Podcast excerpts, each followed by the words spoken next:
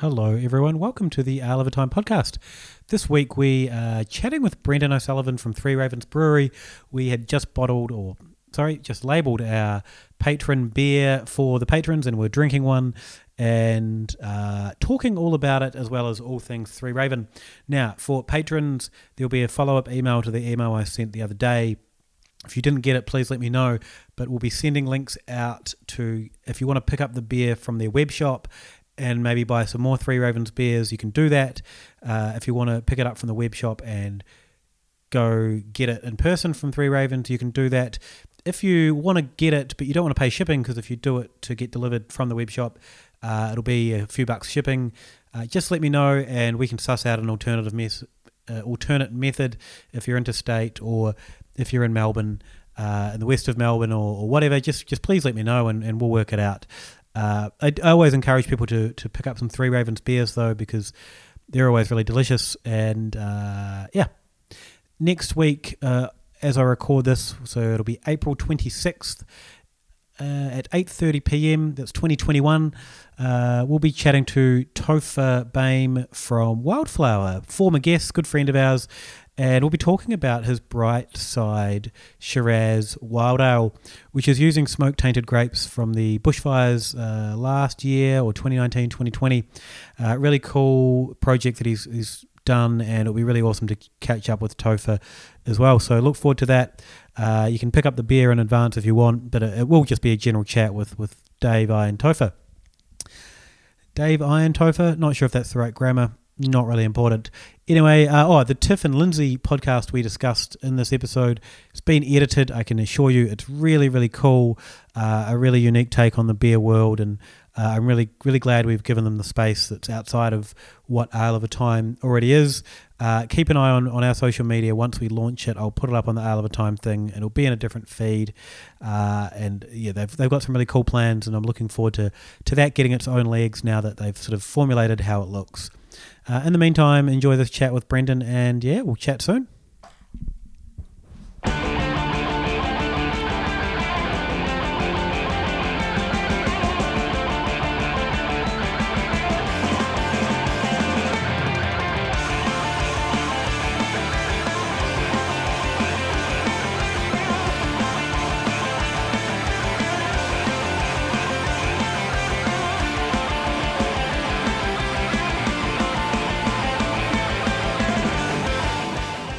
Hi, Dave. How are you? I'm great, thanks. How are you?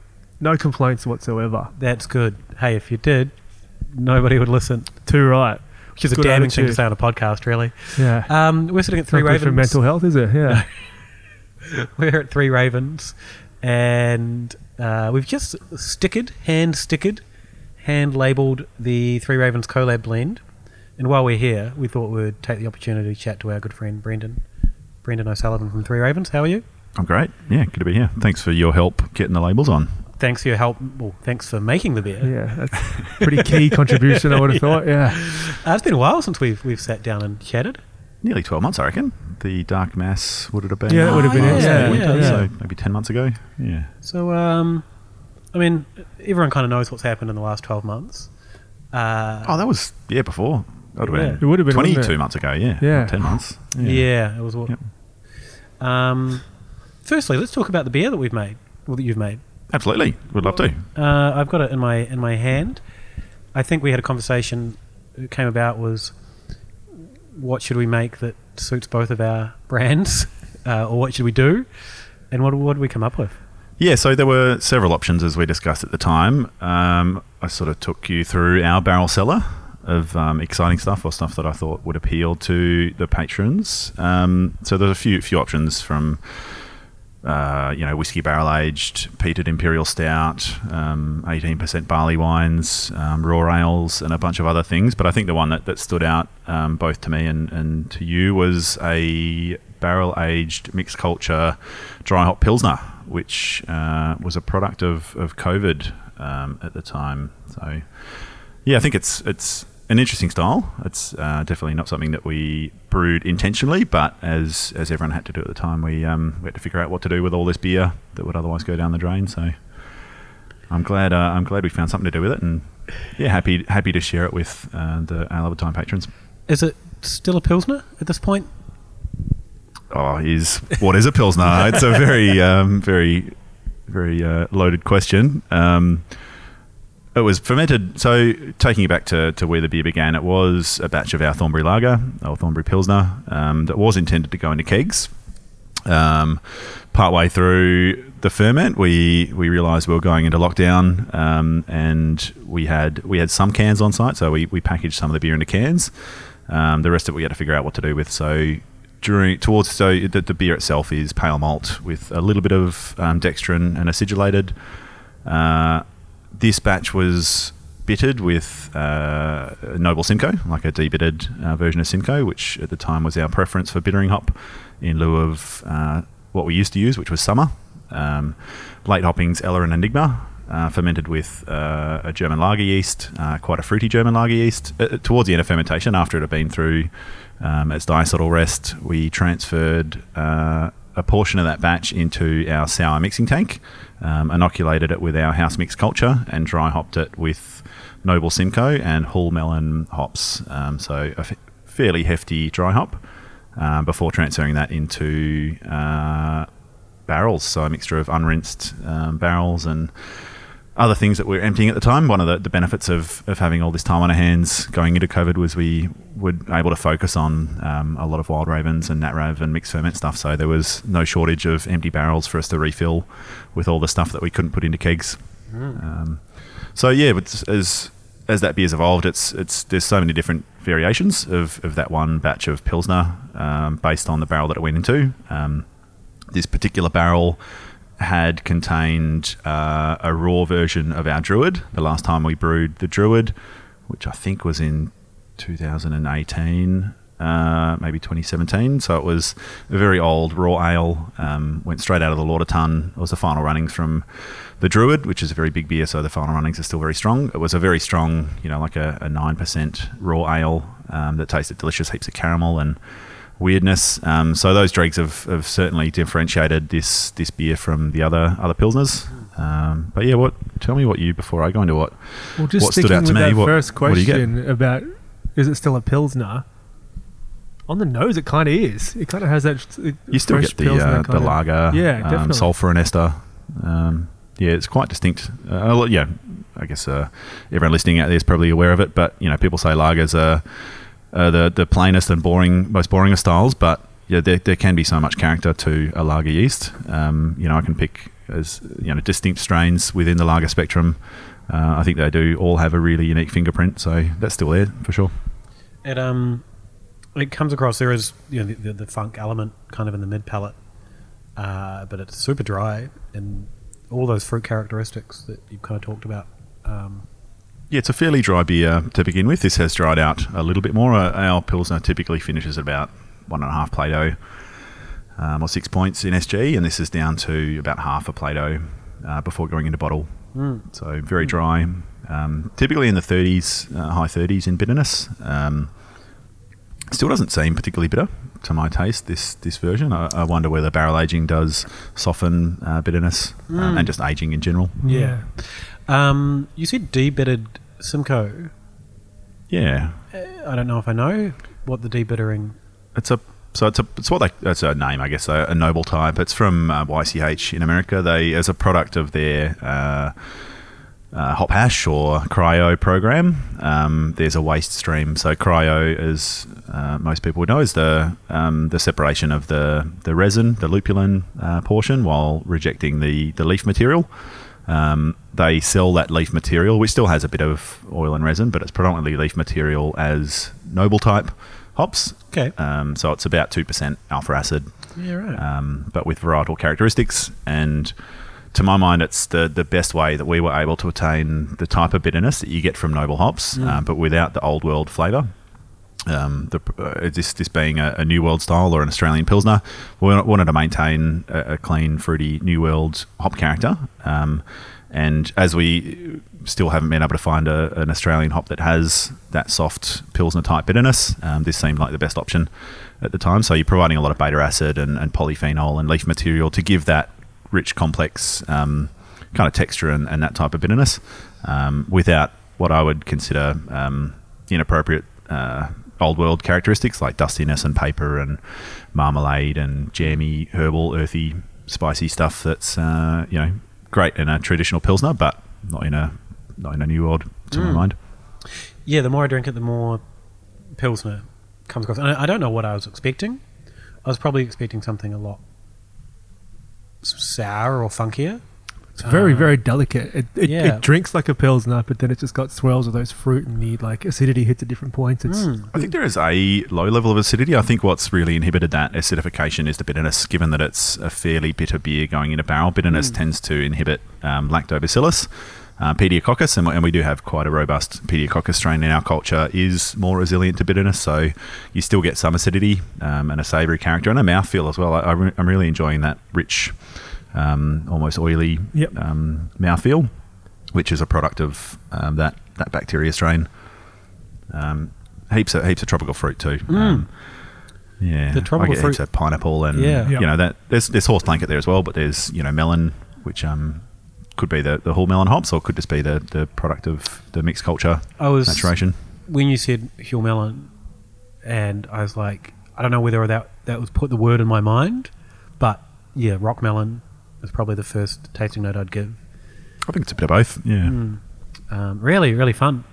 So patrons, we're still working out details on how to get it from the web shop, uh, or you can pick it up from me or at Ravens. I think if people buy things on the web shop, they can. yeah, we've got it out the back. By the time this airs, I presume we'll have a solution. So the plan Yeah. is for us to to have the product hidden on our website. We can share the link. Yeah. um, to all the patrons, and then we'll have a coupon code um, sent out to patrons that they can use to uh, deduct that off their total. Cool. Um, Um, we'll probably have to put a time limit on it because the last beer we've still got some people that didn't let us know. If that is you, please let us know um, where to send them or whatever. So if you if you um, we might have to maybe a month or two. I don't want to sit around too long, and um, we'll talk about that off mic. um, and then we'll yeah probably have to. I, I guess I'll take them all. we'll find we'll Yeah. find someone to hide it. It's not a not a Alright. huge quantity, so Cool, cool. Uh, really fun, Brendan. Thank you for uh, making the beer. pleasure. Um, also note that it's in clear glass. Um, intentionally, that was chosen. Uh, we, we've been doing for a couple of years. We've been doing a NatRav NatRav range of beers in clear glass to encourage Light Strike um, as a, favourable contribution to funk. Um, so it's something that we thought would be fun for this as well, being um, quite a hop driven beer um, to embrace that. Um, so don't be afraid of the clear glass. Uh, if you really don't like Light Strike, I'd um, get it in the fridge, keep it dark if you can. Um, we're certainly not exposing it to light intentionally, but if you do want to see how far it can go, leave it somewhere bright, um, natural or UV light, and you'll get uh, plenty more funk. Um, I would say to let the bottles sit upright for at least a couple of days to let the yeast settle out. Um, and if you can decant it off the, the sediment, you'll probably get a better experience um, in general. Um, lambic cradles are awesome, but not everyone's got them. So yeah, I, I, my preference is to decant any bottle conditioned beer into a, a jug or a decanter, or very carefully into glasses to avoid the yeast.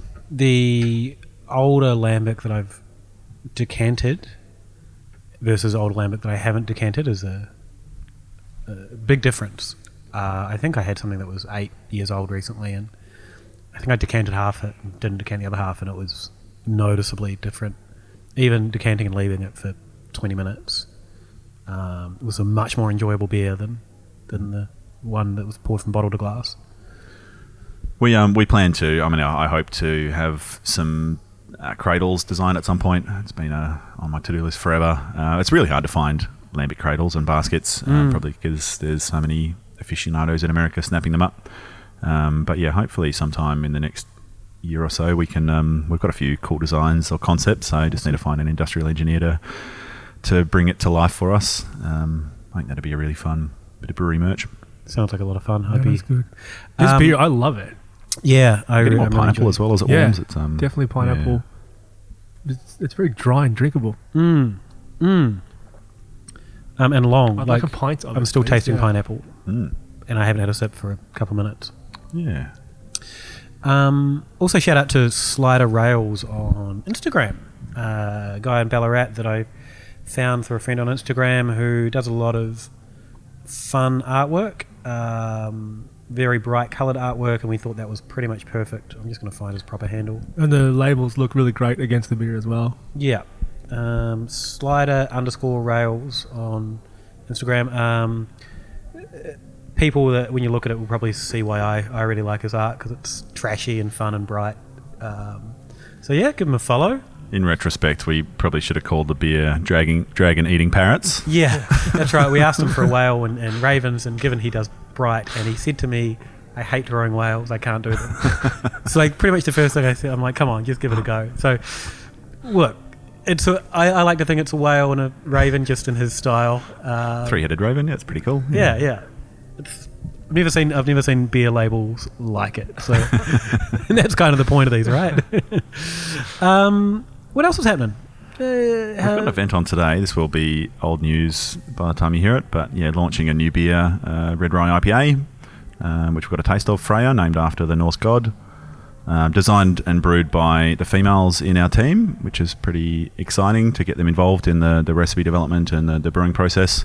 Um, and we're, we've got a whole bunch of stuff going on downstairs, raising money for Wire, um, an exchange and information uh, network for, for women, um, selling artwork by female artists. We've got a female DJ, and I guess the, the reason for the beer coming into existence is the Pink Boots blend. So um, we put a heap of hops into this beer to make sure that, that plenty of those proceeds go back to Pink Boots, Pink Boot Pink Splendors. Boot Society. Um, See if you can name it.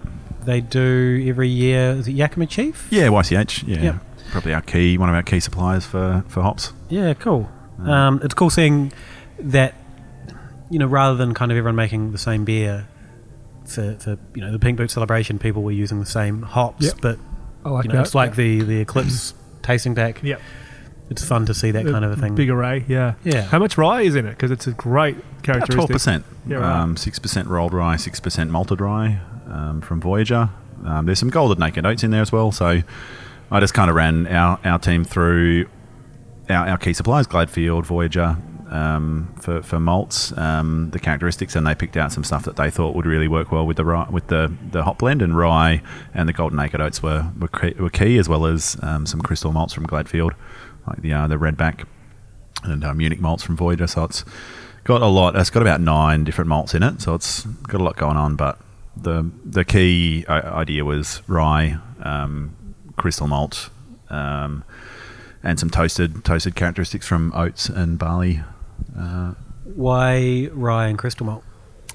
uh, it's a pretty interesting blend this year. Like there's some stuff like Sabro, which um, obviously throws like that coconut and the creaminess, um, as well as you know uh, Loral and Ahtanum and Citra and whatever else is in there. But I think it just seemed like going this, time of year, seasonally, it was appropriate to go something darker um, and working with the flavors of those hops. Um, the girls were, were really just attracted to, to spice and rye, um, both in terms of tying the tying the color of the beer into the hops and complementary flavors. Um, yeah, I'm really happy with that, how it's turned out. Yeah, it's really fun. It, my initial impression was it was quite chewy, but that didn't stick around. It didn't. You know, a lot of the if you're talking rye, crystal malt, and hops, my immediate reaction is, well, that's probably going to be a lot of work to get through. It's probably going to be enjoyable, but there's a lot going on. But it's not. It's pretty big, so there's I guess lots of bitterness and alcohol to, to cut through it and balance it out. Um, other stuff going on. We've got a couple of Nat Ravs in tank at the moment. Uh, Roussanne um, from Beechworth, which is pretty exciting, and a Cab Franc. Um, so we're hoping to get a few more in before the end of the, the harvest season, but we're we're probably clutching at straws now. Um, so look out for a couple of Nat Ravs. Um, Woods So of the North coming up. Can you uh, explain the what a beer nat week. rav is? Uh? Yeah, so Nat Rav's our a spin off from our Wild Ravens range of barrel aged mixed culture bottle conditioned beers um, that celebrates um, the spent grape skins um, from local producers. Being in, in Melbourne, we've got such great proximity and access to so many diverse and different wine regions. So um, it's always been something that I've, I've really loved and enjoyed um, the Druiven Lambic concept and style, and it just makes so much sense to us here. So we've got a, a range de- dedicated to those um, skin contact beers. Um, we call them maximum intervention because we do a lot of work to get them from from grain to, to glass. Um, but yeah, they're essentially barrels selected um, to complement whatever the skins are that we get. We re-ferment to dry, ferment out the sugars from the skins and extract um, colour and flavour. Um, and then often there's some more blending before they end up in bottle. The uh, Shiraz one was Four Pillars. Four pillars, yeah, Yeah. the bloody Shiraz Negroni. Yeah, that was delicious. Yeah, I had the Syrah again last night, and um, that had some of the same base beer, the really bitter Horehound beer, and just really enjoy that how the the Shiraz and the that Horehound bitterness go together. But it's, yeah, that the bloody Shiraz has definitely been one of the more popular. So we're, we're so lucky to have to have had access to that fruit, um, and all the gin that was um, soaking uh, the fruit. Uh, yeah, it So you was- got gin. they were, gin well, they were dry dry skins. They'd been pressed, um, but they still had sugar. So Mm. their process to, is to take the the fruit, um, steep it in the I guess for people who in the don't know, gin. it's, uh, Bloody Shiraz gin is the Four Pillars. yeah the Christmas gin. It's like based on the sloe Not the gin Christmas one. concept. Not Christmas, no, No, no, it's it's They not got a spiced. Christmas, They've is got a spice Christmas one, is straight puddings. Yeah, gotcha. But yeah, Um, based on the sloe gin style of yeah. sweet gin, uh, but really- rather than berries or sugar, they use um, Shiraz Very, grapes. very tasty. Yeah. Yeah, it's a really fun one. Um, I really Mm. like everything they do. yeah. Uh, yeah. Yeah, and they're expanding too. Can't wait to get out and check out the new space once it's once it's finished. Uh, by such a great hub that's happening there. They're by They now, yeah. Yeah. Part owned, I think. Um, not sure of the split. Yeah. Are they expanding Uh, purely that site production? for hospitality predominantly. hospitality, like it's, right. it's always been quite a minimal hospitality it's a offering. funny. It's a funny um, cocktails place to go, isn't it? Yeah, Yeah. because it's almost like they split you, like they usher you into different parts depending on what your intention on Yep. being there is. Yeah. Yeah, um, That's yeah, great to yeah. give you your tailored experience. Yeah. Um, but they're yeah putting in a pretty huge venue next door, uh, which is going to be awesome for the for the area. You know, with um, Payten and Jones across the road and so many other businesses popping up around there. What's the one you mentioned? Payten and Jones, um, good mates of ours. They're winemakers. They're involved with Four Pillars um, in a in a in a way. Um, There's another but they won distillery. cellar door. oh, Who was it? They won a cellar door award, best in best in the country. James Halliday, maybe, or Okay. uh, really cool experience. Um, uh, they've expanded their their beer garden out the back as well, a wine garden. Yeah. Um, just great winemakers. Just um, doing really honest expressions of, of Yarra Valley and, and fruit from around that area. Mm. Um, There's another distillery that's in Healesville. Right? Yep, there is Um, I can't remember what they're called. though. alchemy or Yeah, that rings a bell. And then there's obviously Matilda Bay, which is Yep. I haven't re- visited since they've opened. Mhm.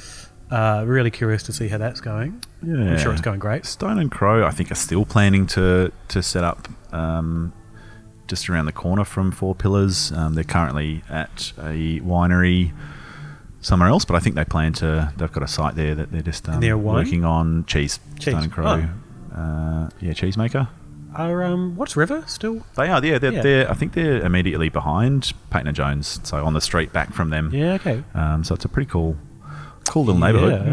Mm, I've only the last time I was in Healesville, I was just up to chat to Phil Sexton for the Good Beer Hunting podcast, and just spending half an afternoon wandering around, and it was like, oh, I really want to come back, and it's been yeah, Definitely years into Payten Jones. Yeah, Mm. amazing cellar door experience. Um, they're uh, always kicking goals and always expanding on their offering. Yeah, fun. Yeah, Um, just Other- speaking of, so sorry to interrupt. The um, there's a post from Bright Brewery just the other day on Facebook of people saw that where they were talking about not having enough staff and they're having to close big sections of the the hospitality area. Just saying we can't.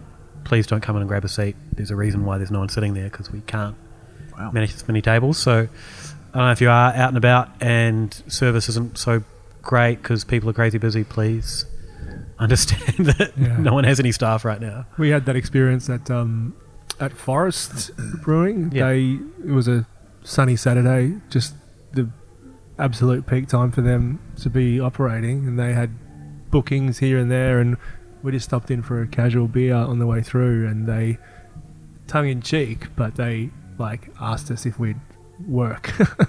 like, uh, yeah, I mean, Can yeah, you they- pay in uh, dishwashing. yeah, I mean, they're all. Uh, Can you run a few yeah, tables? while you work? everyone everyone is struggling with Yeah. staff at the moment. I think so. Yeah, Yeah, keep it be, in mind. Be patient out there. Um, I'm almost tempted to start working hospitality again. Don't know if my knees are up to it, but hospitality sucks to work. So anyone that works it, fuck, good on you. It's so hard. People don't appreciate how hard it is. Every time I have to do it, anything close to hospitality, I'm wrecked the next day. It's, so it's changed so much as well, like the expectations and the uh, procedures, and it's it's yeah, it's not not the easiest time to be working in hospitality. yeah, Um, they're having to police additional COVID as well as everything else they have to worry about. Yeah, and and people's expectations, and people aren't used to going out in, in Melbourne at least. So, Mm. yeah. Uh, shout out to everyone that Speaking of which, could be a week. Buy lots of tickets, get out and about, support everything that's going on. Yeah, so you're doing Woods of the North?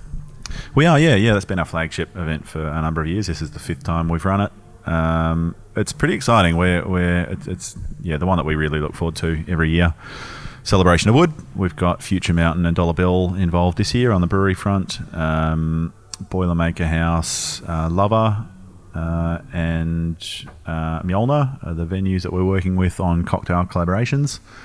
Um, but it's going to be great. Yeah, cocktail beers, beer cocktails, barrel aged beers, Boilermakers, um, live music. Hot sauce? We've got some of yeah, we've still got some hot sauce. Um, some of the barrel aged hot sauce. We'll we're looking to do some. We're doing a, a, a spit, I believe, uh, uh, um, with Wolf and Swill doing the food, a, a gyro style um, Italian wood fired spit out the front. Damn, that sounds That good. rules, yeah. Uh, now the question that everyone's asking is there going to be barrel aged water again? Oh, there's got to be barrel aged water. Perfect. It's not. It's not a Woods of the North without woody water. uh, if, if if anyone's got any suggestions of what else we can oak, um, please send them through. You're doing barrel aged feta? Did I see that? Yeah, we really. I don't know if we've locked that in yet, but we're Okay, we it's- had it's we had the- planned to do barrel aged seen. feta balls. Um, working with uh, yes, there's obviously a few barrel aged fetas on the market. Is there? Uh, and is that obvious? Well, obviously, I, I said obviously. So Ah, for sure. Yeah. Ugh, sick of them. they exist. heard yeah, it's definitely Innovation, uh, please, you Brendan. Go to Psarakos. They've got you know, if you can buy it at Psarakos, it's Psarakos rules. obviously yeah. not that rare. so, how do you barrel age feta? Same way you barrel aged ham. Sorry. I didn't think the ham was going to be the, like, the next word out of your mouth then. Do you squeeze it through the little hole or do you take the, the top off? Uh, you take the head off, I believe, Okay. to get it in and out. Yeah. And you jam it full of feta. yeah. And there's age in there? Yeah, yeah, yeah. Fuck, that's awesome. Ripened, matured. There's there's a heap of stuff that's matured in barrels, like Tabasco. Yeah, Tabasco. There's a good um a good video about Tabasco, how Tabasco's made. I think it's one of the ones. I can't remember. I don't Our, know. our brewer Bill's still pushing for barrel aged pastrami or um, some other kind of cured meat, but I'm not sure that we're quite at that level of um, food safety or. Yeah, making making cured meat alone is, is difficult, right? or, or comes with risk. yeah, to do it safely, I guess. Yeah, Yeah. yeah. Uh, he can do it in his in his uh, in his basement. Poison his family, but Yeah. uh, Leave us out of it. Uh, if anyone's got suggestion of things to barrel age, um, barrel aged fish sauce. was There's a, Wildflower doing that, or was he doing he's soy doing soy. sauce? Yeah. There's a um, Actually, yeah. Speaking of Wolf soil, he wanted to do barrel aged sardines here. yeah. that's what I was thinking. Um, not sure that I want a barrel of sardines out in the brewery. yeah.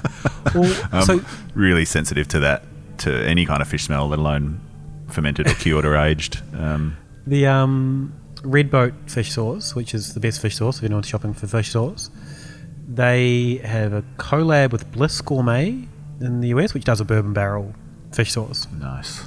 Um, I've been trying to get my hands on a bottle. If anyone out there knows how to get some, uh, I tried to trade for it on a beer trading forum once.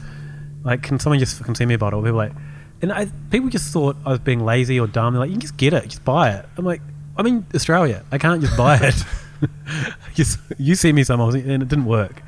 Uh, so I don't know. Anyone out there? Someone help Luke out, please. Yeah. Or Brendan can make it in the.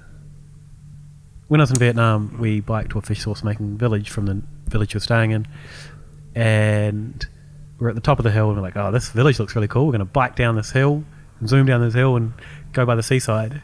Made it halfway down the hill, and the smell hit us. it was far too late to abort the mission. it was very unpleasant. it's a, a gravel road, like Yeah, hit the, makes you appreciate what they go through Yeah. to get you your delicious fish sauce. hit an yeah. unpaved road going way too fast in a rickety bike. it sucks. Going up the hill afterwards was even more fun. yeah, yeah, yeah. Love fish sauce though. Eggs, eggs are porous. Barrel Gently aged place them in. Yep. Uh, the ones in the middle, you'd have to rotate them. Yeah. I like the idea of a yeah pickled egg, Yeah. onions. Oh yeah. Actually, I was in the shell, but you take them out of the shell, boil them, put them, Yeah, and then soak them in a a ramen party. Aged Wow, yeah, that's pretty good. beef st- uh, broth or Yeah. I've already got my ticket secured, and it's getting more valuable and more valuable as we It's talk. going up.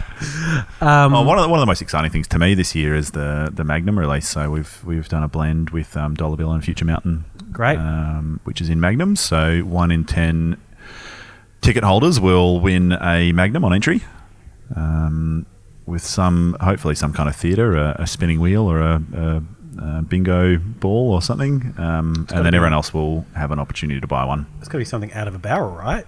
Yeah, yeah. Put Or a bingo barrel, Wood yeah. related, anyway. Yeah. fill it fill it full of table tennis balls and have ten orange ones and they have to blindfold and get. We do have the um, the pickle barrel from two years ago that we were looking to do something with. Um, it wasn't particularly pleasant after we took the um, the pickled cucumbers out of it.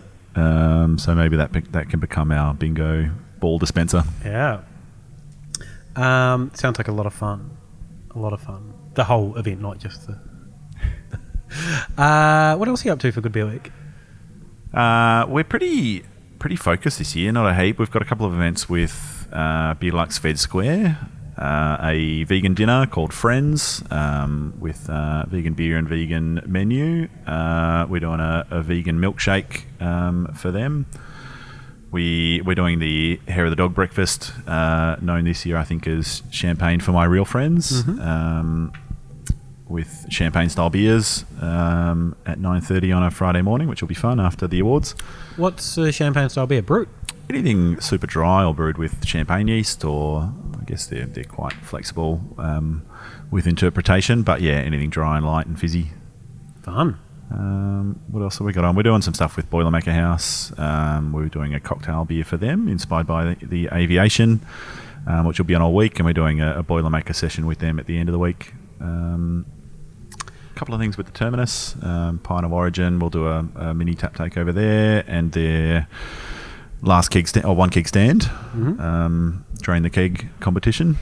Great. Uh, hopefully, I haven't missed too many. Uh, I think that's about right from the top of my head. Uh, if not, if you Oh, Tallboy and Moose. Um, we're doing uh, Fruit Blaster Grape Edition. great uh, and Preston Pressed Club. Prest Club. Yeah. Uh, so a new a new collaborative event that we're going to rotate around Future Mountain, Tallboy, Moondog, and Three Ravens um, each year um, with a special release collaboration, and it's it's a, just a like a formal ball. Um, yeah, get dressed up in your in your fancy dress or your um, op shop best. Um, yeah, just something lighthearted um, and fun. Awesome. More of Love a- it. That Is sounds it great. is that going to be magnums for that event as well? There will be magnums, Yeah. yeah, um, of the release each year. Do you mind if I Please buy do. myself more of that? Also yeah, please, that. yeah, get into it. But yeah, that's um, I think it's just um, uh, like like Moondog has had the same, and, and I guess everyone has had the same uh, idea as us to to try and make the events less about um, beer. Like, there's only so many dinner dinners you can go to. There's only so many you know tutored beer tastings that you want to fit into a week. Um, Mm. This one's more about getting out with your mates and having fun. Like, there'll definitely be good beer, and there'll be some exciting exciting releases. But it's more about the experience of having fun with your friends and and making it more accessible to people that just want to go out and have have a good time instead of taking notes on 15 beers. Yeah, it's smart. It tends to be the most fun kind of event, I think, at good during Good Beer Week. Where you Yeah. just don't have to think about anything too much, just have a Yeah, good time. get Yeah. dressed up, have some fun. I think that's the thing that I love about being part of Good Beer Week. Um, is you know seeing all those events that are like you. There's like you know the beer cocktail making class at the National Hotel. I'm probably not going to be able to go to it, but I look at it and go, "That's so cool." It's a venue that I don't really know. Doesn't seem to, you know, be super beer focused, but they're doing a using beer to make beer cocktails um, and giving people, you know, a, a lesson. But it's a fun, like that to me is a home run of a, a good event that I'd, anyone you know most people in, that like drinking in some way would be interested in. Great for them as a venue too. Like uh, I've always seen it as a as a fairly you know good venue in terms of hospitality and offering, but. Hmm. uh, You know, not somewhere I'd go because it's not in my neighbourhood, but it, it would bring people to that venue and then give them an experience that's probably you know memorable and, and really ingrain them with um, that pub, and Mm. yeah, it's a really cool concept. Um, I guess one COVID casualty, which I'm somewhat disappointed by, we're not doing the beer school stuff again, which we normally do for Good Beer Week, which I've hosted in the past, and I always love doing that. You know, we talk about education and stuff, but that was always either free or like five bucks, and it was all, usually people would come along that you know, there were a couple or friends. One of them really liked beer, and the other one was just there to hang out with their friend. And it was just awesome to see people. You know, we give them a range of delicious beers, and it's you know doing tastings like that. It's awesome to see people go, "What is this? I've never tasted a beer like this," or you know, dark beer. It's okay. It's actually pretty good. Um, That's so- what we're all doing it for, right? Like to to share our passion and our love of the Mm. the, the product with people and help them grow and learn. So that's always the most satisfying for me is when you have that moment of uh, awakening or uh, yeah, introducing something to someone that they didn't know that they loved. Yeah. Or the the table full of blokes that one of them's dragged them along. and you, they're always like, oh, this is going to be hard. Yeah. But then they're gonna, oh, quite like this. That's always satisfying. There's always one like whenever I go there, there seems to be one high vis table at Future Mountain yeah. of just tradies crushing mixed ferment beers. Yeah. Like, it's so funny. Yeah, So good. It's yeah, it's it's Probably kind a of few pilsners as well. probably a few in there. Yeah, it is kind of cool to see. Yeah, it's so normalized now, um, to the point of, yeah, you know, people are just buying like their you know their, their shopping basket at Dan Murphy's is a Yep. mixed six pack every Friday kind of a thing, and that's yeah, it's exciting. Um, how's Three Ravens gone over the last twelve months? Talk to me. Yeah, Co- good. COVID, We've eh? um, we've been yeah, we've been putting in a lot of work over the last couple of years to to grow the business, and you know, obviously it was started pretty small and and stayed pretty small for a long time, and it's taken a while to to sort of um, grow out of that, but. The last yeah last 12, 18 months has been really good for us for in terms of our um, business growth and um, you know, the new core range, expanding that, expanding our distribution, and, and working on growing the business has been exciting. I think the, the biggest thing on our horizon um, is uh, a refit of the brewery, which has been something we've been planning for years, but this year is really coming to a T um, with upgrades and energy efficiency. We've got solar panels on the roof. We're replacing our heating and cooling with a chiller heat pump, which should take care of almost all of the services in the building in terms of heating and cooling, so a lot more efficient exchanging heat rather than producing both independently. Um, and just re- reconfiguring the brewery um, so we can get more tanks in, increase our capacity, and um, start making more beer more efficiently and more variety and uh, more frequency to our special releases. So it's a pretty exciting time. It's a lot of work um, and growing our team, which is pretty cool. Like uh, we had our the, the street closed off um, over summer, which is coming to an end today. But that was really cool to to see what, what we can do in terms of increasing our um, hospitality offering, and hopefully it's something we can do in the future.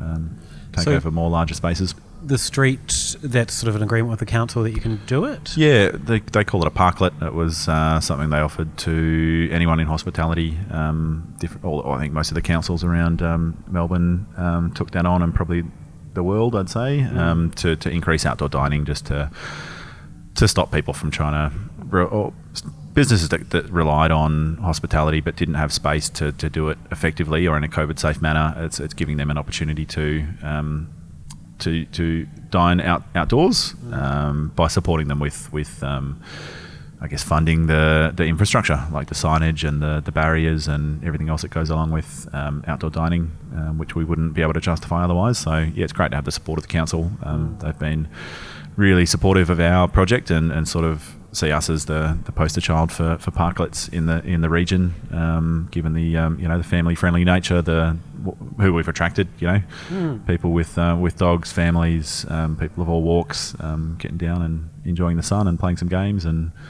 you know having a bite to eat. it So was the best vibe of like probably any um, like outdoor dining experience that I found in the area, um, and it also gives you that like street visibility where a lot of people on a semi-busy road at Dundas Street is otherwise probably wouldn't really. We're still working on that Recognise. visibility thing, like getting some uh, some signage up that you can see down. Oh well, but I mean, like at least you could see like some outdoor. You could you could recognise that there was a That's a common there was something so, happening. Yeah, yeah, definitely draw a lot of attention. The, the detour is not sure. particularly yeah. challenging. It's it's like you know an extra couple hundred meters to go Yeah. around the block, but most people didn't know that they could, so it definitely um, caused a lot of uh, people noticing that it, that it was there. But I, yeah, I'd Um, imagine that like it um, drew people to realise that you were you existed here. Yeah, totally. a lot of people would Yeah. drive past daily and not even know that you were um, that you were here unless you knew. So Yeah, yeah, um, totally. that's got to be a positive. yeah, we're working on that too, signage and but yeah, it's such a good spot with the park across the road Yeah. and sun going down and trees and yeah, it's uh, oh, it was a great hopefully spot. we just can like a- replicate a it somehow in the future. Casual sunny afternoon beer. It was like Hmm. so so good. Yeah. Yeah. Um, so the council was saying no more. It needs to be renegotiated. We we had an extension to this weekend, Yeah. um, so we could do this one. But realistically, unless we had marquees, it'd be pretty challenging to do outdoor dining in the future from here on out until probably January. I think the the January March window of sunshine in Melbourne um, is a long way off. So yeah, and yeah, the council's budget's expended for um, all of the support for parklets. So for us to to justify renting the barriers and the detour signage and all that kind of stuff would it's, it's just not just not viable for us at the moment. Um, we'll still continue to try and make it work. It'd, it'd be great to have it have something out there for Woods of the North, um, just to free up some more space. But at the moment, it's not looking like uh, not looking likely. Um, last time we were here, just for a drink and a bit of a catch up, we also went to Moondog and then Jamsheed. Yep. Bloody lovely combo of walking distance Isn't venues. it? Yeah. Different offerings. Very Perfect- different. Yeah. Yeah, Noisy Very, Ritual very will be open around the corner pretty soon as well. They're getting pretty right. close to, to opening. They're on. Don't just- quote me on this, but I think Raglan, just across the road from Moondog. Yeah, yeah. Um, So, do you think? Are you finding that people, you know, like we did, are coming? Do or do you, do you know that that people are coming through and, and We see a lot of um, empty Moondog cans uh, outside the brewery, so we presume they're um, they're travellers on the on the walk down. Um, I think it's great. It's, it's so good to have a hub of activity around here. Um, yeah, I'm not sure if it's it's Jamsheed. People are coming and going from there. We, we hope so. I think there needs to be one maybe one more dot um, to join to connect the, the venues, like um, a food offering, or I mean they both have such great food offerings between those two venues. So we had lasagna spring rolls when we were at Moondog, Um, Ooh, yeah. and they were very good. Yeah. And also, I mean, every single thing on the menu at Jamsheed rules. Yeah, the kitchen's killing it. Yeah. yeah, yeah. It's great. Yeah, I, I really hope that that continues. I think we're, we're still trying to find a way to get people around between the venues because it's it's not that far, but it's it's a bit of bit intimidating for some people. Public transport, Um, like thinking of mm, you know us to get public transport here is, is a long, a long way. Yep. Um, and that's always my preferred option to do public transport. And you get that final stretch as well. Like it's a, either a 15 minute walk from the bus or Yeah, uh, yeah. If we could have yeah, and I guess if we had a, a, someone doing a tour or some kind of op- shuttle operation, we could extend it to Tallboy and Moose and uh, Mm. maybe a few others that are a bit further out. But Um, even, like yeah, even knowing the three, even knowing that I can do three different venues that are quite Hmm. different and have a quite good night out, it still it does make it way more appealing. yeah, it's a whole afternoon instead Yeah. of just Yeah. a couple of hour. Um, I've yeah. just There and back. like quite recently, um, one of the early rounds of the footy, we were just a couple of mates decided to go and watch the game at Moondog, and we had a wine at Jamsheed, came and had a beer here, and then went and had some dinner and had some beers watching the footy. It was perfect, so good. Yeah. What's the vibe watching footy at Moondog World? Uh, is the sound on? They've always had the screens on. Yeah, They've always got. I mean, I think when they have focus um, event, I think they got, they're doing an, the Anzac Day game with all the volume going, but I think Yeah. typically it's no volume, Yeah, which yeah. is fine. Is I, there mean, Yeah. rooms you can go to that have the volume on, or I don't think so, but I mean, like, I don't want volume. like, the, the worst part about footy at the moment is the goddamn commentary. So, like, You've been having domestic abusers. well, essentially, yeah. yeah. Um, so not a huge issue for me, but I mean, it's. uh, I mean, like, we prefer to like do our own commentary, to be quite honest. yeah. So, like, um, yeah. I mean, we're not really making it a pleasant evening for anyone else, but we're having a good time with Yeah, it. So, yeah. that's another consideration for us is is how else we can expand our hospitality offering, like our, our bar and even though we've spilled over into the room next door, it's still pretty small. So we're looking at options. Um, the place next door is up for, for rent at the moment, so we're trying to figure out if we can make that work. Um, over the back on That's quite a- on Dundas. Yeah, it's that, that faces space. Dundas. It's quite a big space, isn't it? Yeah. Um, I actually like I was gone for a run and I watched them like clean up out of that place. Whoever was there last, and I was like, that'd be a pretty sick hospo venue. Yeah. Yeah, okay. Hmm. Uh, would that be, I guess, thinking about you talking about Three Ravens last year, sort of cementing uh, your place in the market? Are you feeling like now the hospitality is the big step for you guys? Uh, that's just part of it. Yeah, we've got a lot in terms of strategy of growth um, in different ways, but on premise is definitely a big focus of, of engagement and starting the conversation um, to then follow up with other other avenues to continue them on their journey of, of their uh, Three Ravens experience. So, yeah, it's, I, I think it will become a, a, a focus for us either here or elsewhere um, to to start that start the conversation and bring new people in because e- even though we've been around for a long time, we've always had a limited reach. So looking to expand that reach, it's always easier to do yourself um, with direct um, contact with the consumer. So if we can if we can find a bigger bigger venue or a bigger opportunity to engage with people people directly, it's going to make that um, conversation a lot more streamlined and easier to follow up and uh, help them on their journey.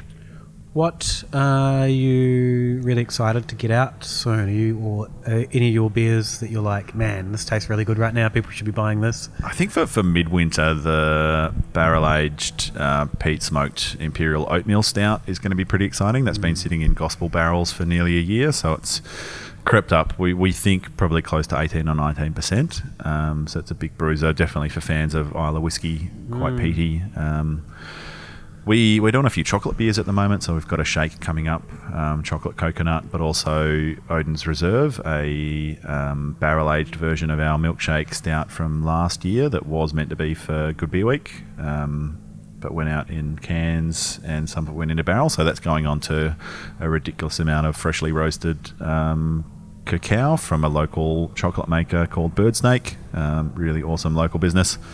Um, so there, I- I'm really excited to. In the, we've done quite a few chocolate beers in the past, but have been limited by sort of budget or um, you know going by rules of thumb of, of what's normal in, in beer. But for these, we're really ramping up to ridiculous levels of um, of chocolate to try and get a really really pronounced impact. Um, so I'm I'm really excited to see how they go. Um, What's the negative impact when when too much chocolate is used? Uh, I guess the fat Right. content tends to ruin foam retention, so the beers can look pretty ugly. And I'm not sure if you guys follow American adjunct stout or beer in general, but there's uh, it tends to be a lot of precipitation of, of uh, protein and material from heavily adjuncted beers, resulting in what, what's referred to as slugs, um, which I'm I'm entirely fascinated by. Um, one of our we've had one report of a, of a slug from our beer, which I was pretty proud of.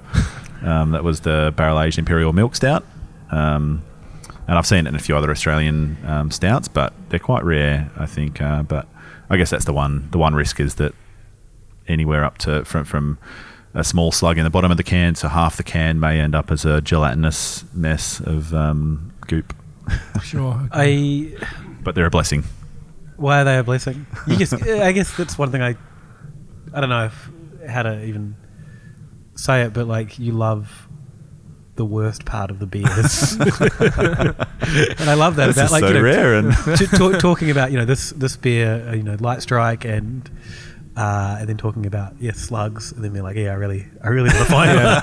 that rules. Yeah. like, Um, uh, is that like just a, shiny- fascination of?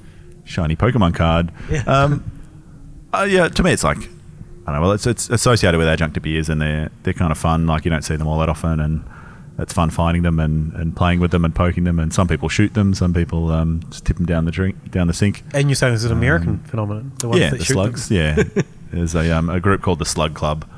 Shoot, shoot as in drink, not as in okay, with right. guns. Um, That'd be dramatic. Yeah, think, yeah, I immediately went to people are putting them on a fence post. Something that.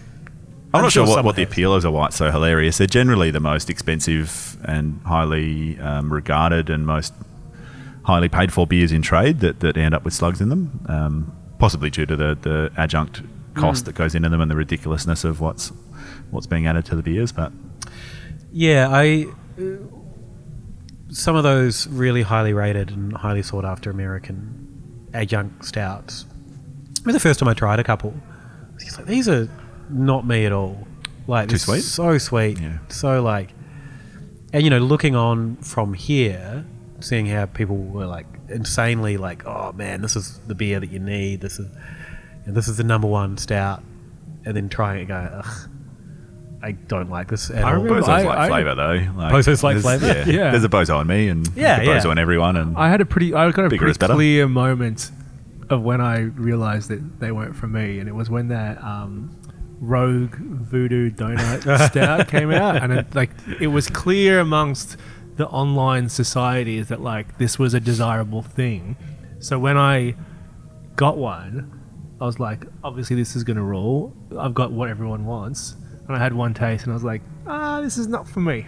This is not for me. And then maybe for- like all of these things aren't for me either, and that's a lot of what we do is about balance and sessionability. So we get a lot of feedback that oh, I'd would really like to see a six percent version of this, or the, the flavors were too too light, or it's a, it's a common criticism of things like our cream creamsicle series. But I almost see that as like a backhanded compliment. Like I love how the the intent is for it to be sessionable, light, delicate. Like there's meant to be a hint of flavor that's in balance with the beer and something to think about over a pint, not something that you have thirty yes, of. and, I think that's like something incredible that you guys execute. Um, like few others do is where I'll pick up something that you've done in the um, in the shake series that the the description I do not like at all, Mm. but I go yes, Mm. I can definitely see what the uh, intent was here, and it's pretty good. Yeah, Blueberry shake. blueberry Was that for shake is a great one. Yeah, I think I just bought it because I was like, all right, fuck it, I'll give it a go. and then I think I we still messaged- get a lot of criticism about it, but I'm still super proud of what Really? we achieved, and the, the coffee character was exceptional. It's not, what I was guess, the, the well, that it didn't taste thing? like coffee, or um, I don't know. But, uh, I guess people don't. Not everyone like coffee is so subjective, and not everyone Right. knows what you know what what characteristics of filter coffee are, or that filter coffee even exists or is not. Because I was like, it's exactly it's a- what is described. Like, it was exactly what Mm. the intention was. I thought. Yeah. Yeah, I think people, and I think that's Taste is subjective, that's a bit- particularly coffee. a no, big, they were wrong. Yeah. a big thing is people want it to be really literal now. You know, if someone says I'm making a That's why we put Nescafe Blend 43 in the next coffee shake. yeah, There you go. yeah, they, they, they want coffee and they want like they want the most intense coffee, and you know that's kind of it comes back to my theory of like tasting notes, where if you my famous theory that everyone knows, no more need to be said. Um, like you know, something like Stone & Wood, when if you're doing a tasting with Stone & Wood and you say passion fruit or tropical fruit, immediately everyone in that room goes, "Oh wow!" And then for them, you know, tasting notes. So wine is a good example. Like Yeah, they lead you to the hmm. most positive yeah, interpretations. And all people go, I don't taste gooseberry and tobacco, and like this is confusing to me. Hmm. But if you say to someone coffee, and they go, oh, that tastes like coffee, they immediately feel now they're kind of part of the club hmm. almost because tasting notes are so eh, like who knows what the hell horse blanket is, you know, like that's so alienating to people. Unless you've been on a farm and then you know Like that it's, horses? then you know it's probably stale people horse, out there that like horses. it's, it's stale horse crap rather than horse blanket. that, that wafting smell.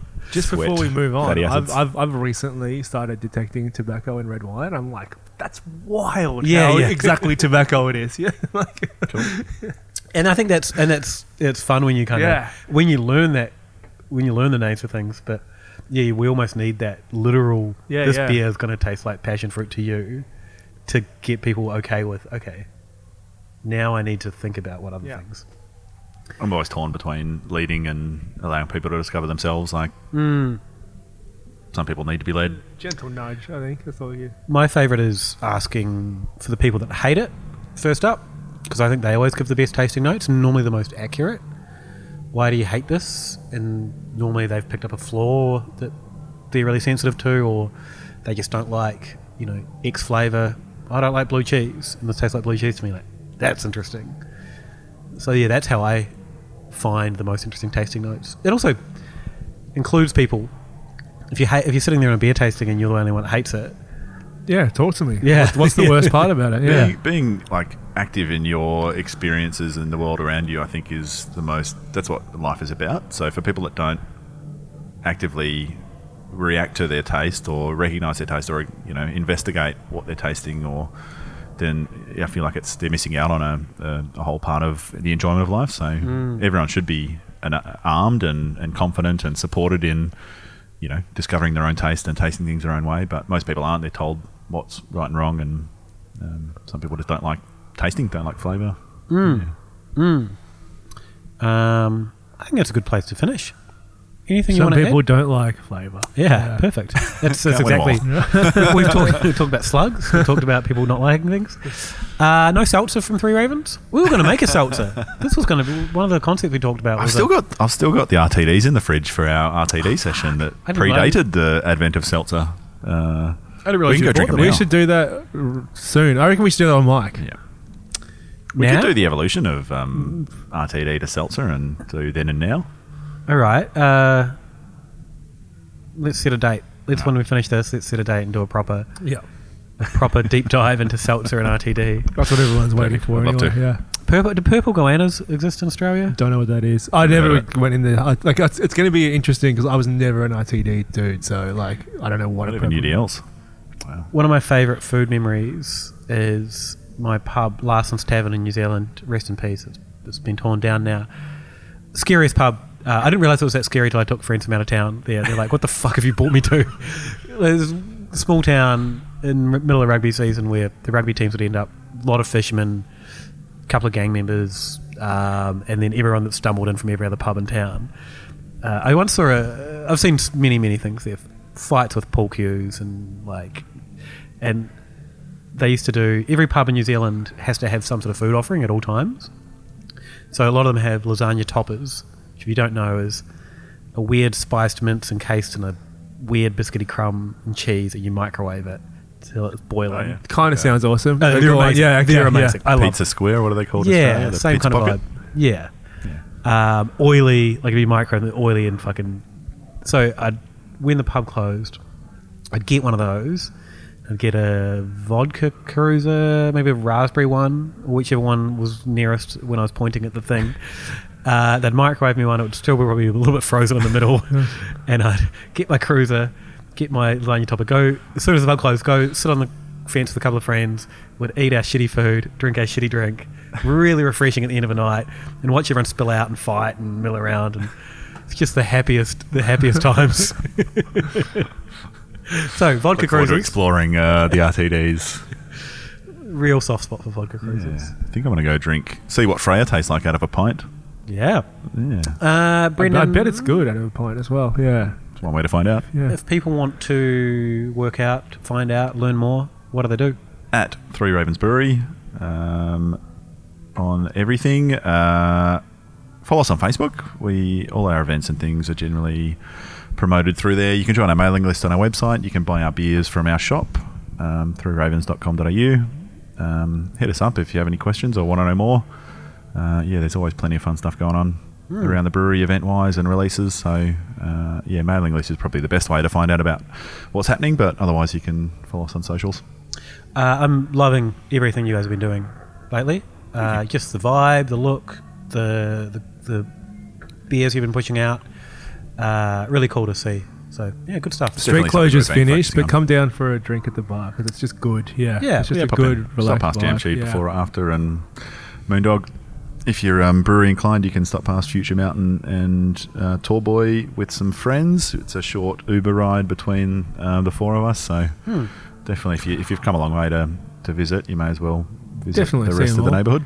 Uh, Dave. Carwyn's just down the road too. Oh yeah, I've heard of that place. Yeah. They do all right. Uh, David at Send me an email. Uh, look at aleoftime.com, aleoftime.com. Uh, got a new podcast launching. The Lindsay and Tiff show is happening. Uh, I haven't listened to it yet. Tiff said, Can you please listen and let me know if it is too angry uh, to No publish? We can re record it if it is. So, As if. I'm really looking forward to understand what people want to listen to. Um, Obviously, it's anger. Yeah. We're working on setting up the feed and everything, um, but keep an eye on our Facebook. It'll be a separate feed to Ale of a Time, and uh, really excited to do that. We've also got a Good Beer Week event, which I've not promoted and not really planned. It's gonna be sick. At Catfish on Tuesday night during Good Beer Week. Come and eat a cheesesteak. Will be No lasagna toppers. no lasagna toppers. I think I've We're looking to said that, yeah. I've asked for I've requested a New Zealand style cheesesteak for the week. What's that? Um, lasagna toppers in it. We should have I'm lasagna in. toppers. I I'm think I, in. I think I suggested whitebait via Phil Cook, who works there, to pass on to the kitchen team. Uh, maybe something else. I can't remember. but- Mussels. Greenlip mussels. Yeah, mussel fritter. Uh, but yeah, Pippy, pippy fritters. oh, that'll be good. We'll have uh, Adam Holiday from Garage Project, honorary Kiwi. He's married to a Kiwi. He works for a Kiwi brewery. Uh, Pretty much over the ditch, isn't he? Yeah. yeah. Phil Cook will probably jump in because he's a Kiwi. Uh, Obviously, a spiritual brother. Yeah. yeah. we'll work out. Um, I don't know if anyone's ever been to our live shows. They're fun. They're a lot of fun. They're Yeah. chaotic. We'll, we'll, if you, you heckle us, you get a prize, More or less. and you eat a cheesesteak while you do. I mean, drink some beer. also at the end of the night, we realize we haven't given out as many prizes as we have. So we just you might just get one. Yeah. yeah, by nature of sitting there. Uh, always a good time. And uh, Catfish, we love, and they're going to lose out on GABS spill off this year You certainly are. because yeah. that was probably their biggest day of, biggest weekend of the year with GABS not no longer being in the exhibition building. What? Uh, what? what? What's that? You don't know that this? I do. Sorry. Okay. uh, yeah, GABS no GABS is not at the exhibition building, so I don't know. I feel like if you're going past the Catfish during Good Beer Week, go in and Have buy a a pint. pint. Go on. Yeah. and come and join our, our podcast. for sure. Uh, also, if you see any Good Beer Week ads on Facebook or Instagram, can you give them a little like? Click on a link; it really will help my metrics Comment. because it's all me this year. Uh, thanks, everyone. See ya. Cheers.